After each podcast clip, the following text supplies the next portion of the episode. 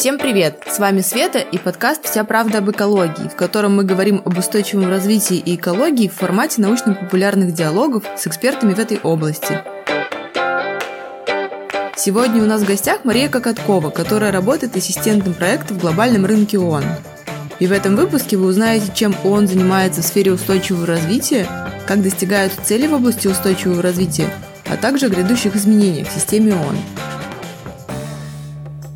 Маша, привет. Расскажи сначала немного о себе. Где и с кем ты работаешь? Привет! Глобальный рынок ООН – это часть программы развития ООН, которая, в общем, занимается оказанием безвозмездной помощи ее государственным членам в области развития. А, того самого устойчивого развития, термин sustainable development, которое делится на экономическое, социальное и экологическое.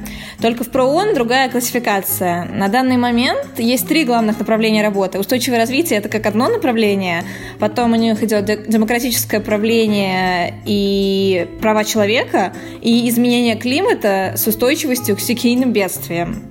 А, именно я работаю в первом кластере, который как раз-таки называется «Устойчивое развитие», занимаясь поддержкой малого и среднего предпринимательства в самых бедных странах и привлечением этого бизнеса для сотрудничества с ООН. А, своего рода наращивание потенциала. Это такой термин очень бюрократический и очень ООНовский. Capacity development на английском звучит.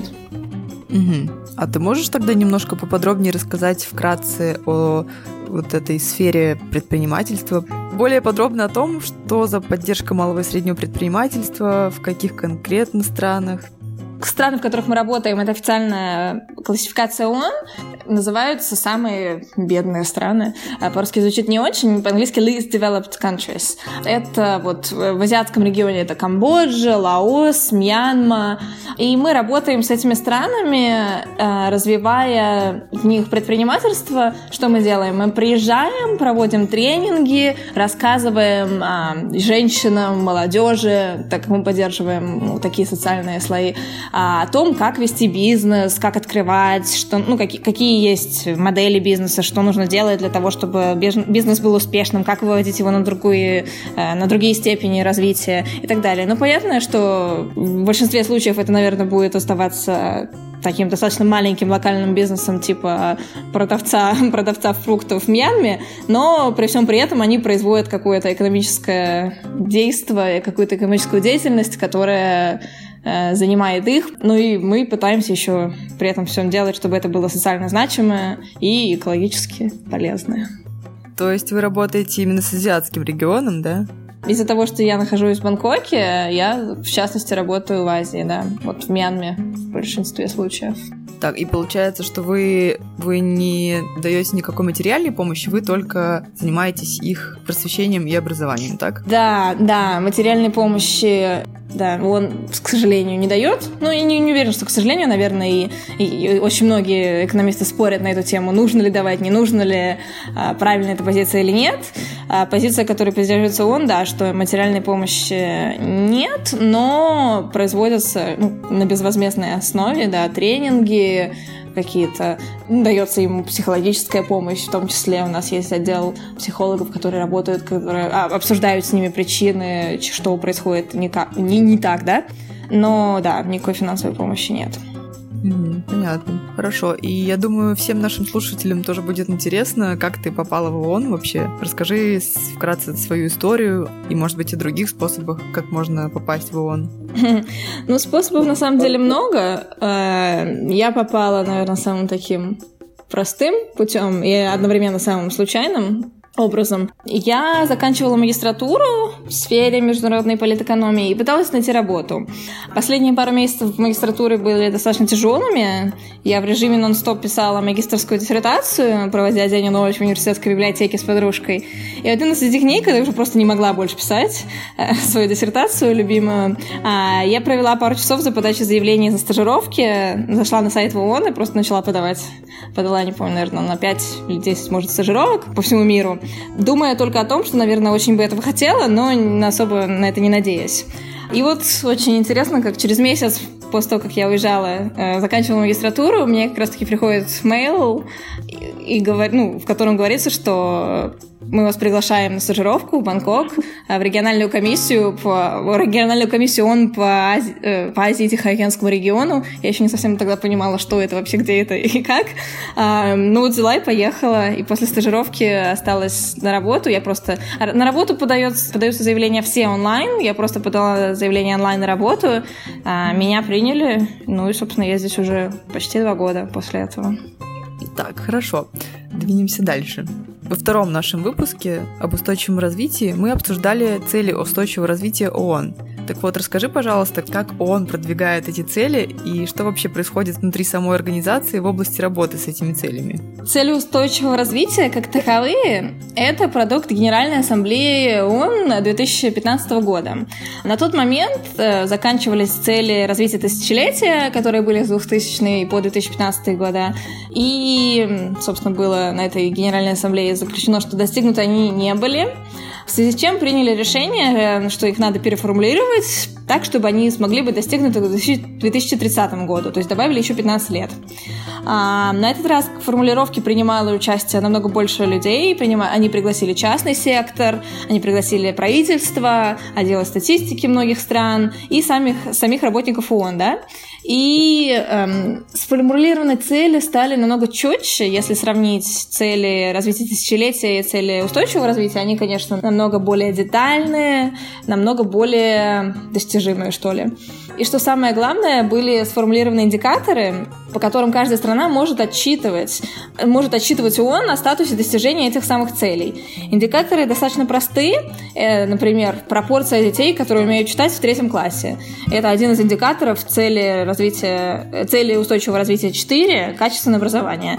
И таким образом они могут понять, что к 2030 году они достигли качественного образования. Просто все страны проверят, достигли ли они вот этого индикатора. Понятное дело, что каждой цели индикаторов, не помню, ну там, может, 10 штук. То есть их много на каждую цель, и после этого будет такой большой отчет, какая страна достигла чего, по каким индикаторам, и уже можно будет четко понять, что и как. Потому что в целях развития тысячелетия никаких индикаторов, ничего не было, у них просто были цели избавить планету от голода. И, ну, то есть все было очень обобщенно, что ли. Хорошо. А что же касается тогда внутри самой организации, что происходит? А внутри самой организации, внутри организации работы по достижению ЦУР проходит, происходит очень много, но так как он очень разрозненная организация, я точно не могу сказать, где, как, когда, кто занимается чем. Могу сказать в общем, что ЮНИСЕФ, например, занимается образованием детей, ЮНИДА занимается индустриализацией, инфраструктурным развитием и так далее. Все проекты ООН в сфере развития работают на достижение цели устойчивого развития. Вопрос только, насколько это эффективно работа происходит, но это уже, да, другой вопрос. Да, так к слову об эффективности ООН, как раз бытует мнение, что деятельность ООН на данный момент не очень эффективна. И что же тогда касается устойчивого развития в таком случае? В какой сфере ООН, как тебе кажется, действительно получается что-то менять, менять к лучшему, а в какой не совсем. Ну, да, это не, не самое приятное осознание, но, скорее всего, я соглашусь с мнением о том, что он неэффективно как организация. На данный момент начинается большущая реформа как раз-таки сферы развития ООН. А, будут проводиться сокращения, будут уменьшаться бюджеты, будет повышаться КПД оставшихся проектов, оставшихся людей. Будет также географическое перераспределение работников по всему миру. Посмотрим, что из этого получится.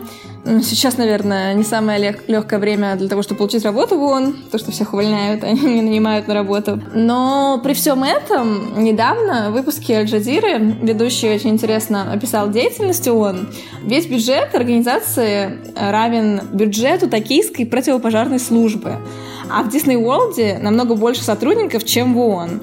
При всем при этом он достигает иногда просто невероятных результатов. Я, например, тоже не знала этого. 40% всех вакцинаций детей по всему миру делают сотрудники ЮНИСЕФа а не государственные медицинские учреждения.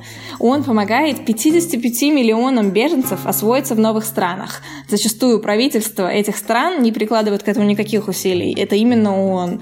Всемирная организация здравоохранения, например, в конце 20 века официально заявила о том, что полиомиелит искоренен. Ну и, конечно же, миротворческие организации, миротворческие операции ООН, которых было 71 штука на данный момент, они просто не могут не пройти незамеченными, потому что, потому что они просто приходят в страны, где идут гражданские войны, где был геноцид и так далее, и пытаются помочь жителям прийти в мирное русло существования. И как говорил Даг Хаммерш... Хаммершельд, бывший генеральный секретарь ООН, а, он был осознан не для того, чтобы привести человечество в рай, а для того, чтобы спасти его от ада. И я, скорее всего, соглашусь с Дагом. Действия ООН зачастую остаются незамеченными, потому что их принимают как нормальность. Э, так и должно быть. А на самом деле он, да, зачастую спасает нас от ада. Так, хорошо, тогда вернемся к четвертому вопросу. Так э, над чем конкретно сейчас ты работаешь? Ты сказала, что проект связан как-то с самими целями, да? Вот расскажи о нем немножко поподробнее. У меня, да, как я уже сказала, как я уже успела сказать, проект э, по развитию малого и среднего предпринимательства в развивающихся странах и привлечением этих компаний да, э, к работе с ООН. Я бы сказала, что это, наверное, цели один ликвидация нищеты. Это цель 5 гендерное равенство, потому что мы очень много внимания уделяем как раз-таки женщинам-предпринимателям. Это цель 8 достойная работа и экономический рост потому что в этих бизнесах создаются рабочие места, и люди смогут нанимать других своих граждан, да, для того, чтобы те тоже получали какие-то деньги. И, наверное, самое важное — это 15 ой, 17, 17 а, партнерство в целях устойчивого развития, потому что мы связываем людей, которые бы до этого не были связаны, об ООН узнают люди в развивающихся странах, а, которые просто до этого не знали, что это, как это. И они после этого, после тренингов, которые мы проводим, могут рассказать другим людям об этом и так далее. Просто они будут передавать эту информацию, будут создаваться еще больше а, еще больше партнерств, и, и, собственно, это прекрасно, потому что так дальше будет происходить развитие. А вообще, да, многозадачность одного маленького проекта. И получается, правда ли, что вся деятельность он сейчас, в общем, нацелена на достижение этих самых целей? А, ну, собственно, все, что я рассказывала до этого, это я рассказывала про ООН в сфере устойчивого развития.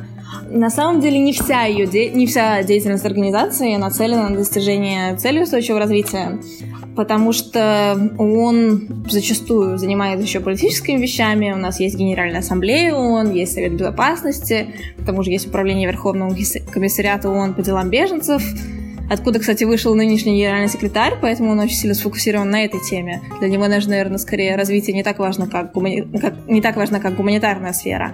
Поэтому те проекты, которые находятся в сфере развития, они, да, они будут всегда нацелены на цели устойчивого развития. А другие, политическое и гуманитарное, они, ну нет, они, конечно, не, не могут не знать о целях устойчивого развития, но они точно на них фокусироваться не будут, я думаю. Здесь политика уже играет первую роль, к сожалению. Еще можешь привести примеры каких-нибудь успешных операций или проектов по устойчивому развитию, которые проводятся как раз ООН? Ну, так как я сейчас работаю вот в Азии, в Бангкоке, мой кругозор тоже сейчас заточен под этот регион. Вы не поверите, но для того, чтобы построить большую сеть магистральных дорог на территории Азии, соединяя Японию и Азербайджан, Армению, вступиться пришлось как раз-таки ООН, а именно транспортному отделу региональной комиссии Азии и Тихоокеанского региона. И благодаря усилиям ООН, которая забрала у себя в штаб-квартире в Бангкоке представителей транспортных министерств стран Азии, во второй половине 20 века были построены региональные магистрали. До этого их просто не было. Это достаточно масштабная, я бы сказала, операция. Более мелкие, что ли, победы состоят, например, создание локальной неформальной системы управления отходами индийского города Пуне, который может подхвастаться инновационным подходом к утилизации пластмассовых отходов без создания вреда для окружающей среды. Таким образом, как бы закрывая цикл производства токсичных продуктов. Он на самом деле пришли, поддержали проект муницип... по-моему, это да, муниципальный проект города, помогли им с зачастую знанием, э, с передачей знания, и вот в, в этом симбиозе ООН и местного правительства смогли закрыть вот этот цикл, и теперь, надеюсь, э, Пуне будет хвастаться тем, что у них не будет больше никаких токсичных продуктов во всем городе, во всем регионе. Э, про что еще говорят в ООН, помимо целей устойчивого развития? Может, какие-то еще тренды или, не знаю, концепции обсуждаются помимо этого? На самом деле есть несколько протоколов, глобальных, которые тоже ООН приняла. Например, Синдайское рамочное соглашение которая описывает и помогает государствам создать какую-то дорожную карту для того, как действовать процессе природных катастроф. Цели, цели устойчивого развития, например, никакой информации на эту тему не дают. Так, ну и в завершении, Маш, можешь посоветовать какие-нибудь ресурсы или, не знаю, книги, фильмы или что-нибудь почитать, посмотреть про ООН и устойчивое развитие или просто про ООН? Самым интересным ООНовским, так сказать, чтивом по устойчивому развитию будут, конечно же, отчеты политического форума цели устойчивого развития, которые обновляются в год, каждый год. А, форум проходит в июле, поэтому примерно вот сразу после форума в июле-августе этот отдел выпускает, а, этот отдел он выпускает новый отчет, в котором, а, в котором, собственно, публикуются все страны, может, они даже по регионам делают, если обобщенно, и они публикуют информацию на данный год о прогрессе в целях устойчивого развития. Можно посмотреть все цели, можно посмотреть все регионы, можно посмотреть, кто, кто на что больше тратит времени, денег, ресурсов, и кто каких результатов достиг. На самом деле это очень интересно. Они еще в картинках, поэтому подойдут, я думаю, всем. Также я просто посоветовала бы зайти на сайт цели устойчивого развития, почитать про каждую из них, а потом подумать, как, как можно сделать так, чтобы действия каждого из нас помогали достижению этих целей. Эм, на самом деле очень интересно. Сейчас я сама читаю книжку под названием Cradle to Cradle, а, что в переводе значит от колыбели до колыбели, как раз-таки про устойчивое производство. Устойчивое производство всего. Книга вышла в 2002 году, до сих пор как нельзя более актуальна, э, и для меня на самом деле стала таким интересным открытием. Вот. Из фильмов могу порекомендовать интересную подборку короткометражек по целям устойчивого развития. Ее выпустил э, фонд ООН, UN Foundation, и там, по-моему, 8 фильмов, и каждый фильм, собственно, после просмотра каждого короткометражного фильма вам будет, будет о чем подумать. Ну, в общем, да, такие очень вдохновляющие мини-фильмы. И я бы, конечно, посоветовала, недавно сама тоже посмотрела, мне очень понравился документальный фильм Дэвида Эттенбора «Наша планета». До этого он выпускал «Голубая планета 1» и «Голубая планета 2». Но я бы посоветовала посмотреть как раз-таки «Наша планета», потому что он самый свежий, самый новый, и там Дэвид зачастую призывает э, всех обратить внимание на то, как меняется наша планета, что мы с ней делаем, и перестать это делать. Фильм выпущен на Netflix, поэтому доступен для всех. И, в принципе, да, все эти ресурсы, ну, и, и, и в принципе, я да, еще потому сказала, что я призываю всех просто зайти на сайт ООН, посмотреть, чем он занимается, посмотреть, как каждый из нас может поспособствовать, повлиять на то, чтобы изменение климата и другие необратимые вещи перестали происходить. Вот. А все эти ресурсы помогут поднять наш общий уровень осознанности. Очень часто трендовое слово, которое, мне кажется, очень поможет нашей планете сохраниться в том виде, в котором она должна была сохраниться. Закончили на позитивной нотке. Спасибо тебе большое, Маш. С вами был подкаст «Вся правда об экологии», и в этом выпуске мы поговорили с Марией Кокотковой, которая работает в ООН. Мы обсудили с Машей, чем ООН занимается в области устойчивого развития и их действия касаемо тех самых целей в области устойчивого развития. Если вы вдруг пропустили наш второй выпуск, именно в нем мы обсуждали, что это за цели и говорили о том, что такое устойчивое развитие в целом. Оставайтесь с нами и всем хорошего дня!